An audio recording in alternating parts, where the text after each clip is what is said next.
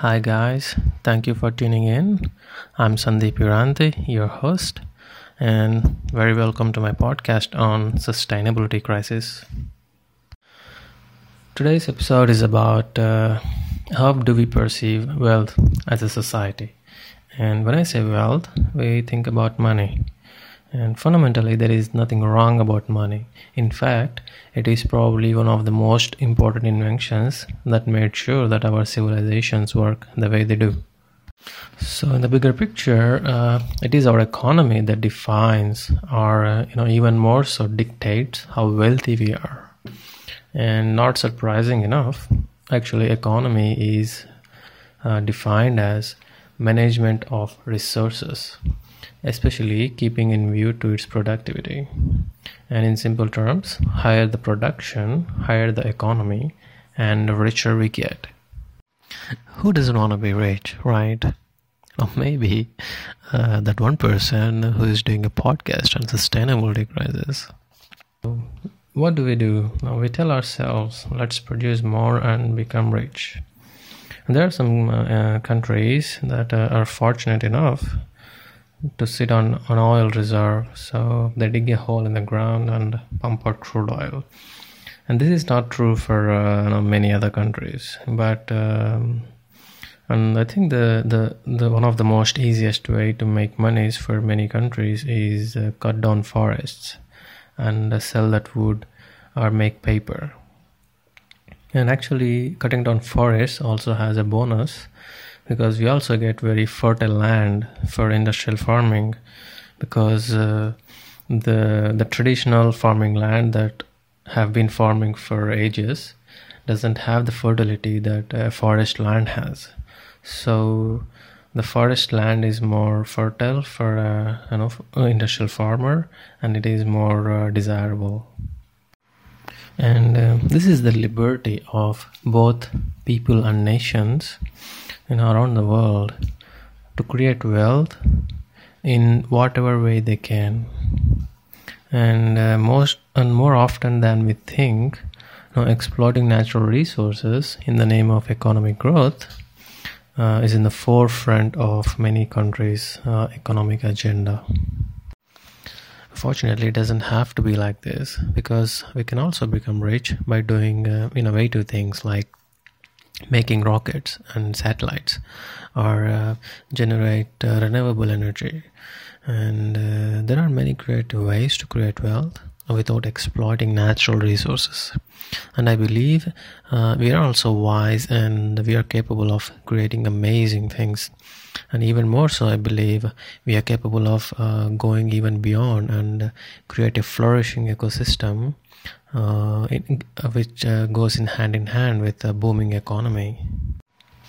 So, if you think about it, uh, if our country's economy is uh, becoming rich by selling its natural resources, it is actually becoming poor day by day because these natural resources are in uh, limited quantities and we will run out of them eventually. it contradicts the basic principle of economy, right? Uh, which is uh, managing resources. And we will not have any resources to manage. That means we will be poor. And that sounds to me like uh, our economies are getting poor by exploiting natural resources. On the other hand if we are becoming rich by selling our knowledge and innovation uh, we will be becoming uh, richer because we will not run out of innovation and it is very important for our economies to be dependent on selling technology instead of natural resources. And by this understanding, it means a country is rich if it has abundant natural resources or technologically advanced. As I've just inferred, there is no valid argument that economic growth will get hampered by restrictions on uh, exploiting natural resources. Um, that said, Industries must evolve and innovate and cannot bring up again and again the argument of economic slowdown just because of their own uh, inefficiencies and unwillingness to move on from old habits. Above everything, the most important thing actually is before destroying natural habitats, in the name of economic growth, we must understand that human well being and uh, every other life on earth are interdependent in a complementary fashion. So, environmental protection must be given bigger priority or even first priority in our political agenda, not only because it provides economic security but also food security, you know, reliable uh, water supply, clean air, you know, healthy soil. And moreover, you cannot actually put a price tag on these because you know they are basic human needs to put it in perspective and also get a better idea on this, uh, we can look into the Environmental Performance Index, EPI. You know, you can look it up. They also have a website. Uh, EPI is a simple method of uh, quantifying and numerically ranking the environmental performance of a country's policy. What intrigued me is uh, they have a map for this ranking and when we look at this map it also looks similar to another map. That is the map of world's gdp and of course it is not a perfect match. But if we plot this data on a graph we will definitely see a pattern. And that pattern is uh, the richer countries have uh, better rankings and the poorer countries have the you know the lowest rankings. And this uh, in a way this actually shows that uh, it doesn't have to be uh, you know keep exploiting natural resources just to become rich. We can argue that the rich countries are simply exploiting natural resources of poor countries and uh, there is a little bit of truth in it uh, but it actually has to do with philosophy of fail fast and learn fast. You know the so-called global west you know mostly rich countries have had their socio-economic crisis uh, also due to over exploitation of natural resources a very long time ago. And uh, that time the, the population was significantly less and they have made some noticeable improvements to their uh, environmental policies. And now they have become the global west and rich countries.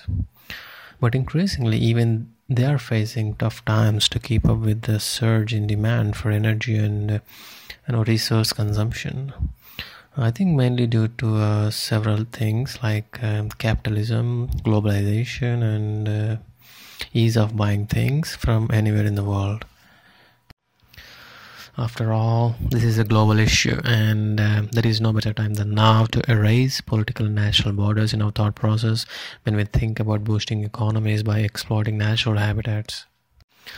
In the history of humanity, this is the first time ever that a crisis that is affecting everyone on the planet.